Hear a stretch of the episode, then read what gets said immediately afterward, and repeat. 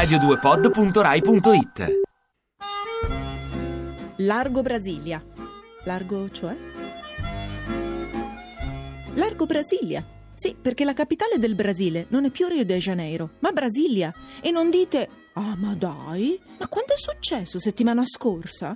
No, no, no, no, no. Il passaggio è avvenuto il 21 aprile del 1960. Brasilia è una città pianificata, ossia si scelse come, dove e quando costruirla e si impiegarono 41 mesi. Altro che Expo di Milano. Quattro anni e siamo ancora qui fra gru e processi. Brasilia è stata dichiarata patrimonio dell'umanità dall'UNESCO ed è in continua crescita. Si è letteralmente fatta dal nulla, per decisione di un presidente dal nome impronunciabile, infatti qui lo chiameremo JK, su suggerimento del sacerdote italiano Giovanni Bosco, quello dei Salesiani per intenderci.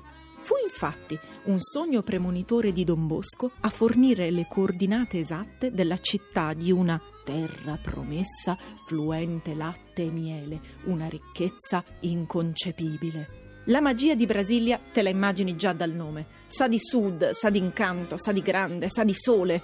Brasilia esiste anche in Italia, precisamente nella parte sud-ovest di Milano, in Largo Brasilia. E se ci passi in autobus in un gennaio di nebbia, non ti resta che piangere o sperare di addormentarti e sognare come Don Bosco la tua Brasilia. Il largo non è proprio una piazza, è più un grande spazio in cui una via si amplia e altre si incrociano, una sorta di grande crocevia ma non a forma di rotonda. Insomma, non è chiaro e infatti per nominarlo si usa un aggettivo, largo.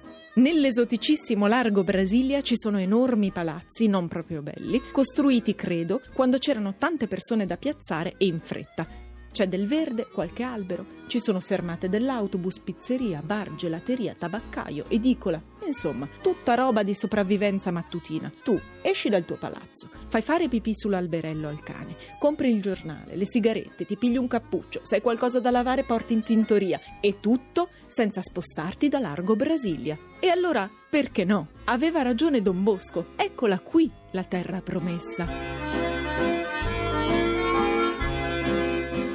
Ti piace Radio 2? Seguici su Twitter e Facebook.